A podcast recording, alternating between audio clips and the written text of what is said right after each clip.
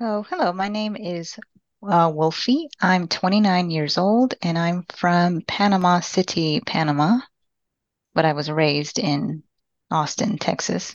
In Austin, Texas. That's that's actually pretty funny. That's where I'm recording from right now, actually. Oh, wow. so you were born and raised in Austin, Texas? I was actually born in Panama, um, Panama City, but uh, I moved to Austin when I was like two. So basically, And how long did you live in Austin? um, pretty much my whole childhood. Um, I went through all of school there, graduated from high school, graduated from community college with an associate's degree at Austin Community College. And then I moved away to uh, San Marcos, where to go to Texas State University and continue my schooling there. But yeah, I was there for a pretty long time. Let's see, 1997 to 2015. Okay. Can we back it up to the late 90s, I guess? What was your earliest childhood um, self like? Your childhood, were your both your parents there? Did you have siblings? What was the bigger picture? What was happening when you were a kid? So when I was a kid, I was an only child. Not much happened. Um, I just had my parents with me. Uh, my dad was in the military, and that's why he was in Panama, where he met my mom. But shortly after he uh, moved us back to the US, he retired and was just an ordinary, um, uh, just like employed guy working jobs, uh, pretty good jobs. So we got we earned some good money at the time. Um, he was an ordinary dad. My mom, uh, a lot of times she didn't work, but when she did, she worked in like schools. And for a long time, she was uh, like a lunch lady, a cafeteria worker at some elementary schools. And uh, me, I just went, you know, just just went to school. I, I did have friends that would come over sometimes. I had a f- couple of friends in school, but some years I didn't. So some years I was lonelier than others. Um, I have autism, but I wasn't diagnosed until I was like nine years old. So uh, when I was in elementary school, I had a lot of problems with uh, behavior, um, like crying, and a lot of crying and feeling left out and just just not fitting in with my class. And it got to a point where my teachers in like third and fourth grade were like, okay, let's send this kid to get some counseling. And I was evaluated and I got my diagnosis when I was nine in fourth grade. Um, so going into middle school, I really worked on uh, managing my autism. I went to these social groups that the school would let me go to, and that helped a lot with my social skills. And uh, um, I still had some uh, of my old friends from outside of school, and I made more friends in middle school. And surprisingly, uh, middle school was pretty good compared to like elementary school or even high school. And I think it was the best of my years as a kid, which, you know, most people hate middle school.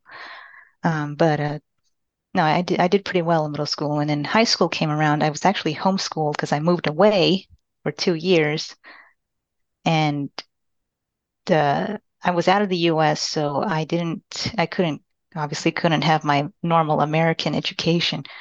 But uh, then I came back as a junior, and uh, high school was okay. It was just, it was meh. I mean, I still had my friends, I, um, but most of my middle school friends, you know, were not around anymore. And uh, a lot of my time was taken up by just having this crush that I had for uh, my junior and senior year. And uh, beyond that, like just pretty average childhood. I um not terrible, not amazing, but uh, it was it was okay. Can you tell me a little bit more about this crush? I, I am a little bit curious. What do you mean when you say a, it took up most of your time? Was it was it a little bit of an, an obsession? Was it these thought these thoughts were circling over and over and over again? What did that look like? Because that's a little different. So I, I I was in a U.S. history class in junior year, and I just saw this guy come in, and he was part of my class. And, and for some reason, my I don't know, hormones brain, something just like love at first sight. Like I saw this guy and like I felt different. There's like something just unusual I've, that I've never felt since. That's just like this is the one, you know? It's really weird. I just instantly like liked how this guy looked and his mannerisms. And I didn't really think much of it. Like I thought, oh, it's another, it's just a cute guy. Like, and I'm a teenage girl, whatever. But then I started seeing him all over the place. Like I would be going through my uh, walking periods to my other classes, and he would just show up. He would just walk past me. And I'd be like, okay, this is getting weird. Like, is he is he stalking me? I really did think that for a little bit. And I told my friend, like, seriously, I'm seeing this guy all over the place, and he's kind of weirding me out. Like, sure, he's cute, but why is he showing up everywhere? And my friend, you know, she would hang out with me and she would notice it too. She'd be like, wow, he's there. He really is everywhere around me. But then, you know, as time goes on, like he never really talked to me or anything. And we just, you know, just chalked it up to, oh, well, it was just coincidence. Like he just had classes that happened to be in the direction I was going and whatever. He was in one of my classes already. Um, and he took uh, other classes with teachers that I had at separate times. So, um, junior year was a lot of that, a lot of that spent where I had a crush on a guy, but I wouldn't talk to him. And when I did, it was like at the end of the year, and it was like cool. But I, I think as time went on, we I found out we didn't have much in common, and it got really weird in senior year because I still saw him everywhere but now we we spent like a lunch period together when I was in senior year, and he was. Uh, I found out some very dis. I don't know if I should. Yeah, disturbing. I found some disturbing things about him that I didn't like, and it it, it just got really weird, especially by by graduation. It was like this is. I really should not have spent so much time like thinking about this guy or worrying about this guy because in the end of the day, he and I were just not compatible. Like we wouldn't like each other even as friends because I tried to be nice to him and be a friend back because if we were going to be around each other for so so many like at so many um, times during the day, but uh, it didn't end well basically with that. It it my relationship, quote unquote relationship, it's not even I don't even know if I was his friend or anything, but I knew him online even after high school for about a couple of years and it just got worse and worse. And yeah, what a waste of time, of my time that was. It, it was just strange. I don't want to go through that again. I understand that. Around senior year, it's also a big time for for colleges and thinking about your future. What was your mindset around that time? It's it's extremely stressful. What were you thinking? So I'm really uh I really wanted to be an artist. I really wanted to be a cartoonist, but basically work in animation. And like, even though I was scared to go across the country to California, I was totally ready to do it if I had to, to work in in Los Angeles or something. And I really did try. I went to the Art Institute of Austin, and uh, I left after one week and a day because I didn't like anybody there. I didn't like their animation program, and it was so expensive. Um, I got lucky that I managed to get all my money back pretty much from the school to pay to get in. And I just went to community college and I went to get a, an associate's degree in general studies because I didn't know at that point what I was going to do with my life. Um, but then when I got my associate's degree and transferred to Texas State, then uh, I also got another general studies degree, a bachelor's, but Texas State had a program that allowed me to like take three minors at the same time. And I found out that I really enjoyed criminal justice, and that's what I did for the rest of my uh, college career. I got a master's degree in criminal justice, and that's what I graduated as. And how old were you when you graduated? Uh, for my master's, I was, let's see, this was four years ago, 2019. I was 25. Okay. And to kind of segue into the big overarching topic I talk about in any of these episodes maladaptive daydreaming. Before I ask you specific questions about that, can you tell me what maladaptive daydreaming is? So, maladaptive daydreaming is when daydreaming uh, becomes a problem in your life. Uh, that's what the maladaptive part means. Uh, there is immersive daydreaming, which is the same thing, except it doesn't affect people negatively. Um, I'm really jealous of those people. the I tend to do it to the point where it takes up a lot of my time. Some some days more it takes up more time than others. Some days I barely do it. Um, but throughout most of my life, I spend uh, I just spent it daydreaming. Um, and what, what I daydream what about can be. I'm sorry, but what makes these daydreams immersive? What are some of the sensations that are different than just regular daydreaming when you do it? So I can like pace around when I do them and or if I have to be sitting down, I can just space out and think about that and all of a sudden I'm not listening to anything around me or watching paying attention to what I'm seeing either because I'm just in my head. Um, so say somebody wants to talk to me, I have to like snap out of it and be like, huh? that you know, realize that they were talking to me. Um, my daydreams in my head are very vivid. Like I can see a lot of detail. I um I'm pretty sure I have hyperphantasia, which just means you can see a lot of detail in your head. Um yeah, it, I can hear things in detail too. Uh, I can use like if I have a video player, like nowadays in modern times, I have YouTube, so I use that.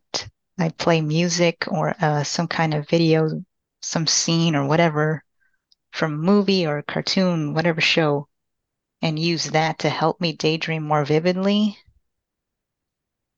Uh, yeah, that's what makes it pretty immersive.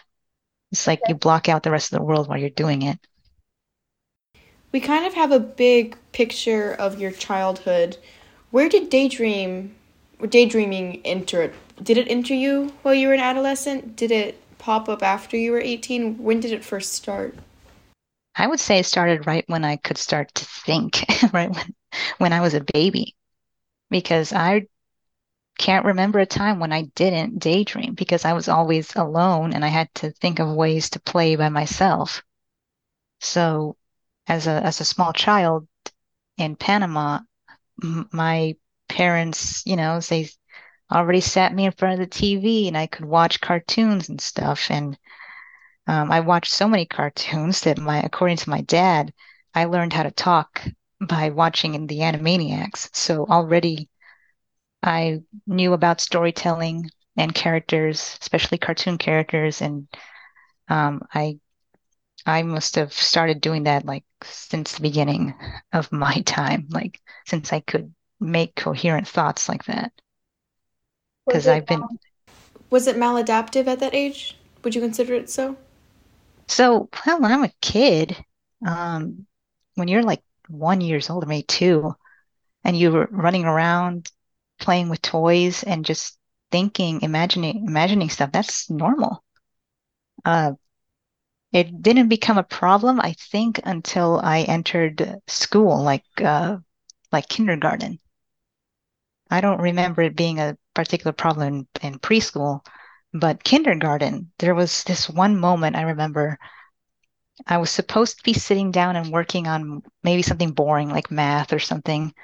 And I, for some reason, thought it was a good idea to get up and just start pacing around the room while everybody else was working. And my teacher came up to me with this totally weirded out look on her face. Like, what is wrong with this child? And she's like, uh, can you should can you go back to work? Like, and go take your seat. And I was like, oh, okay. I didn't even know I did that at the moment because she kind of like snapped me out of it. I just got bored and I just wanted to do my thing. and it yeah, that that was weird. That's I think that's when I realized, oh, I can't do this, especially in school. Like I can't. When you were a young child, what did these daydreams look like? There's there's typically a couple themes that people can point out in their daydreams. Some people have like a captive and rescue. Some of it is just essentially fulfilling desires. Other daydreams are about going over past failed experiences and making them better. Is is there a specific theme you can point out, particularly when you were a child, when these daydreams first started off? I don't think so, to be honest. Um, my daydreams were always super random. Even today, I would say they're super random. Um, because all I did was just make characters, especially like uh 2D animated characters, just cartoons in my head is actually a real like term that I said to my counselor in like third grade.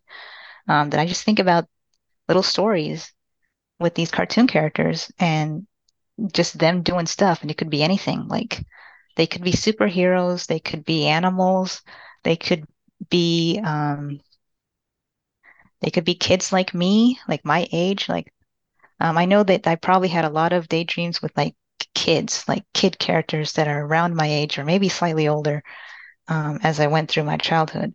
And yeah, as I grow up into adult, nowadays I have adults in my daydreams mostly. Most of the characters in my head that I think about are now uh, my age or even uh, like 10 years or 20 years older than me. They're all adults for the most part.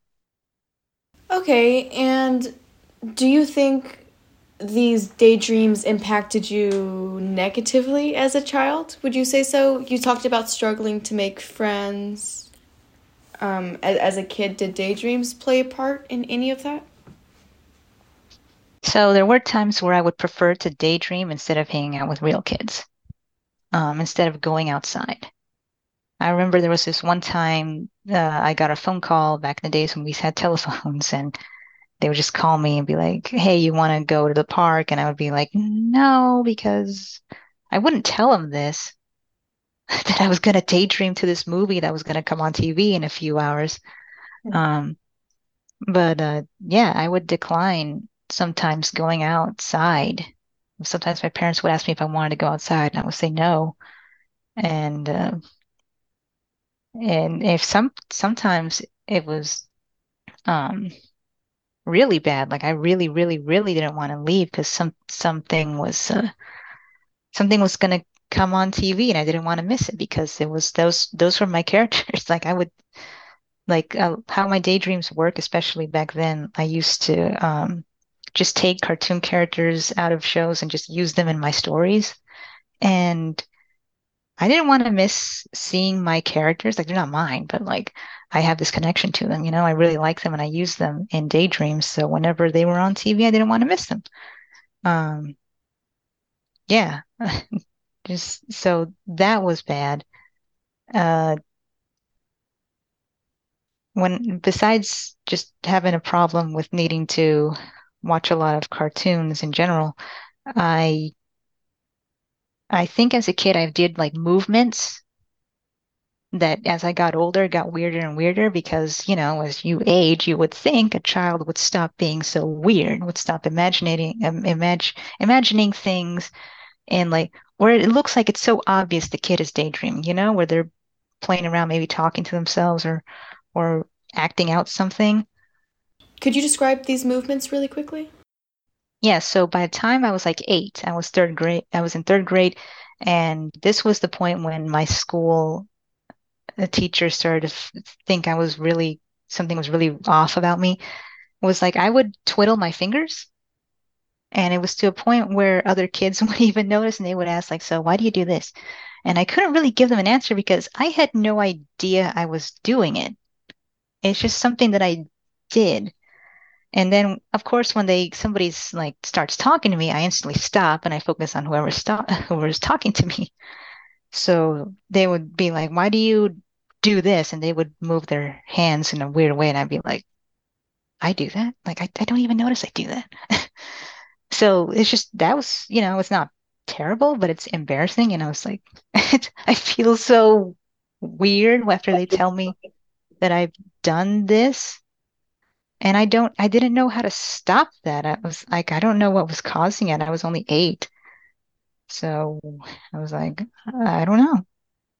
Um, I don't, I think I was pretty good about keeping my mouth shut throughout my childhood though. So that was good. I didn't talk to myself to the point where people would hear me like act out my daydreams in through words because that would have been really, really cringeworthy if I did that. But I was shy and I hated my voice. And I, I also had a really, really, really quiet voice that a lot of people don't hear me even when I'm trying to talk to them.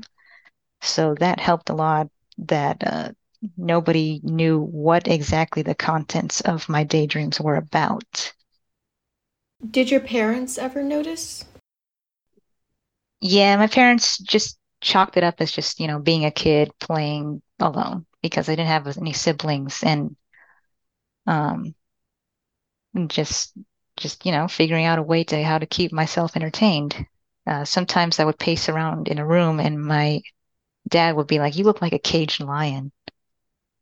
And I'd be like, well, well, I'm bored. Like, I have to do something. And we'll just tell him, like, I'm bored. So, yeah. Were you were you relatively close with both your parents? You described them as good parents, but did you have a good relationship with both of them?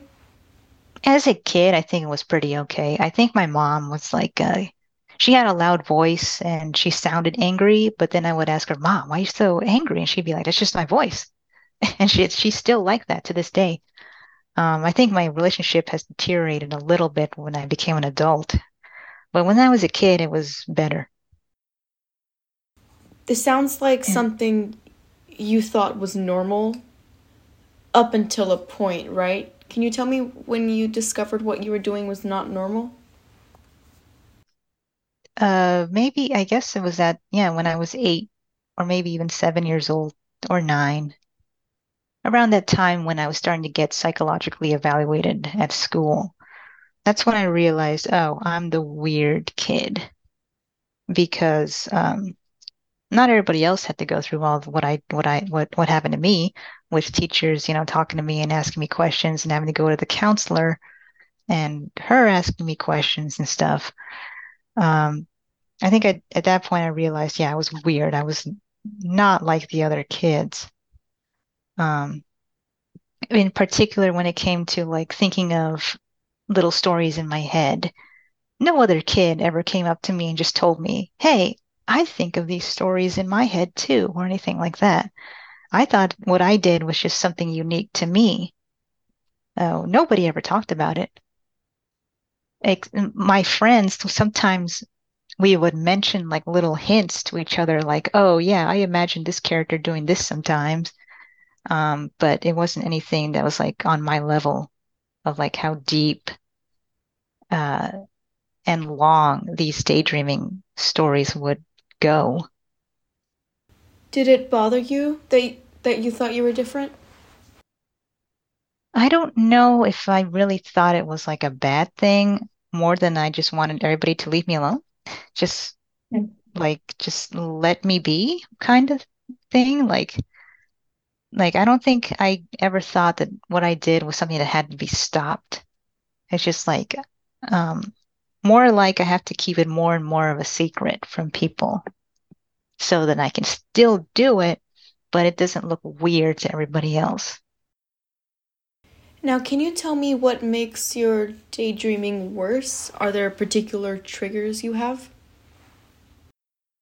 So definitely watching something cool that I really, really like. It will give me more ideas.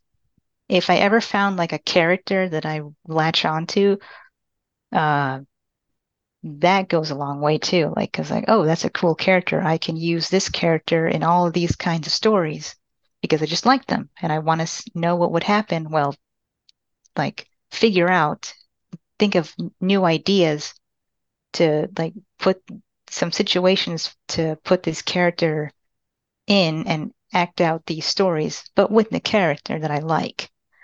Um, that's that can trigger a lot. Like recently, I watched uh, some movies that I really liked, and I've been really into daydreams um, ever since. And that was just like a month or two ago.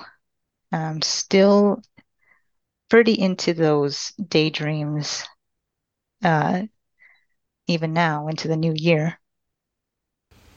Kind of tracking back a couple years, what was your MD like at college and at Texas State? When I was in school, like as an adult, I think I daydreamed less because, uh, especially in like university, I could do a lot more things at my campus, like actually go and do these events and activities that my campus would hold. Um, so I think I was able to focus on college in general a lot more because I had more things to do that would take away, uh, that would distract me from being, well, actually bored, like just not doing anything. Um, but I still uh, did my daydreams, like pacing in my room and all that. And if a professor was particularly boring, if a lecture was boring one day, I could still like have a problem with like daydreaming during class. And then I'd be like, oh man, I missed whatever the professor just said. Um, sometimes it was hard uh, on days like that, but daydreaming wasn't as bad when I was in college. I don't think it affected me too badly. And rarely did I have times where I'm like, oh man, I I'm missing all this time that I, when I should be studying for my next exam or something. Like, no, I had pretty good discipline. I was like, okay, I need to do this because if I don't, I'm going to be in trouble. I always hated when I had to do things like at the last minute. That I really hate that because then I don't, I'm never able to like set time aside to actually daydream on my time whenever I want to or really, really want to. And where, you know, I always set time where I had some relaxation, some chill, chilling out time and daydreaming what happened in those in those in those break times or not. And then after you finished school, I believe you said you got a master's. What happened after you entered the workforce? Were there any changes to the amount and way in which you daydreamed? When I graduated, the pandemic started. Mm-hmm. Um, although my first job was in university, I was a graduate assistant. Um, and like I said, uh, eh, daydreaming wasn't as a big a problem in college, although at that time when in my graduate assistantship towards the end, like my final semester, I was having problems because the job itself was just taking up too much time and it was it wasn't needed. Like my professor that i had in that semester wanted me to be there for like a really long shift from like early in the morning and it would just destroy the way like the my time management because i couldn't work at the office because my uh, coworkers were too loud. So i i couldn't do work that i needed to do. And then i had to do it at home which, you know, rubbed in, it went into my daydreaming time. And now that didn't work out. I quit and uh, graduated uh, with no job. like, but it was okay. Like, I, I didn't re- didn't really bother me to do that. I'd already done like the first year and a half uh, with with my job already.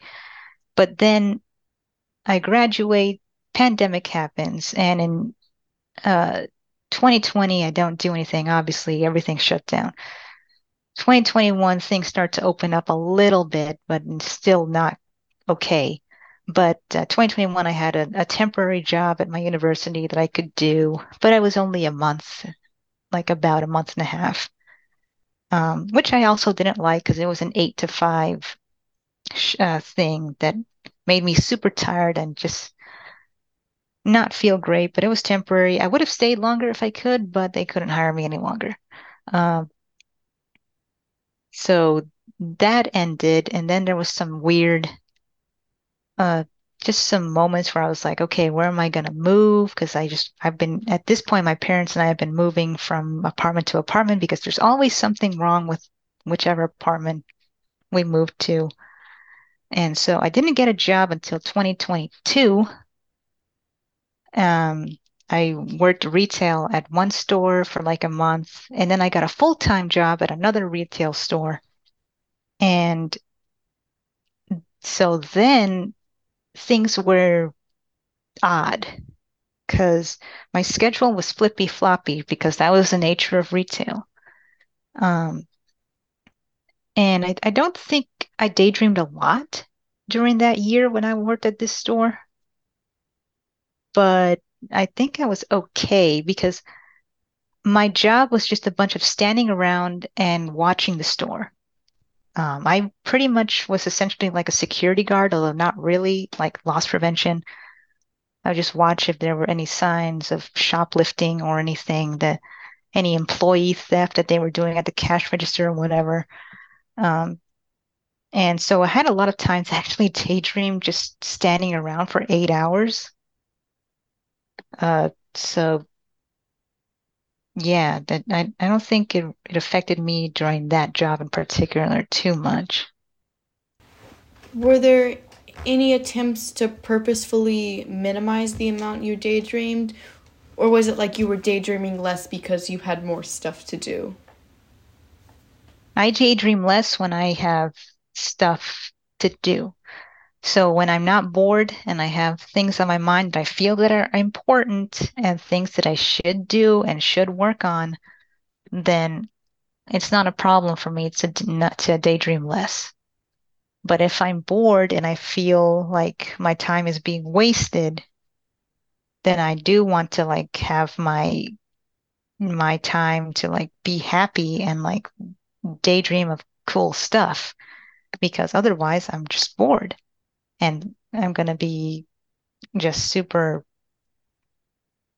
just, I guess, depressed, just not thinking of, of stuff that's, that makes me laugh, that makes me smile.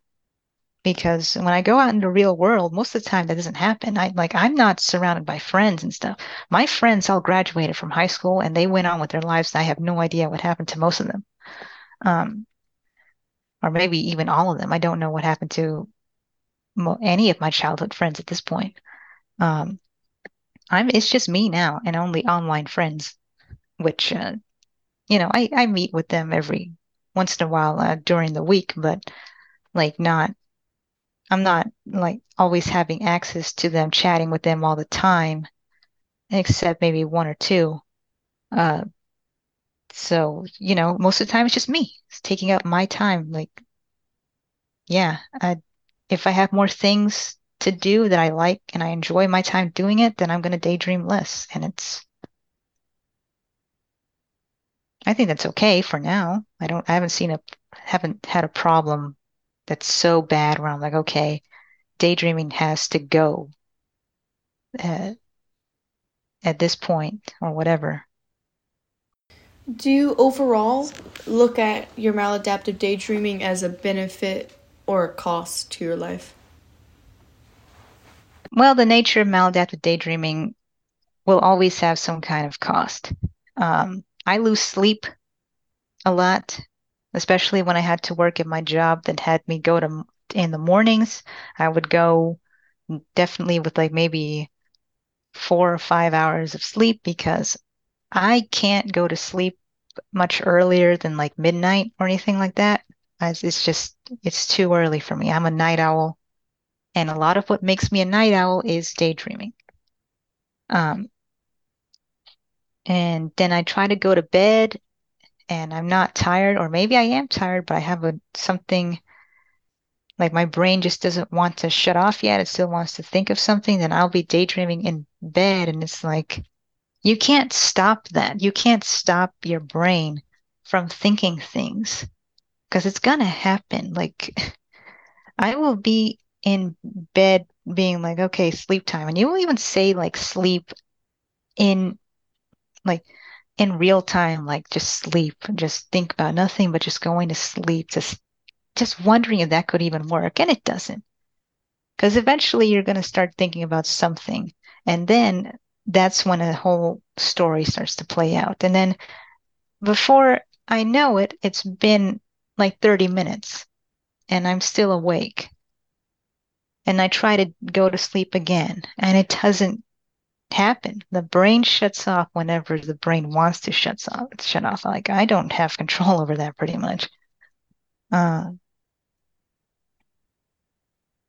sometimes uh, there's a problem where I'm alone in my room for a long period of time and I start mouthing things and I say them out loud, even, which didn't used to be a problem when I was a kid, which is really weird, but it started happening lately. And I just hope nobody hears because I'm in an apartment and the walls are kind of thin. And just gotta hope that my parents don't hear what I'm saying or the neighbors aren't hearing what I'm saying. And uh, yeah, it can it can get awkward like that.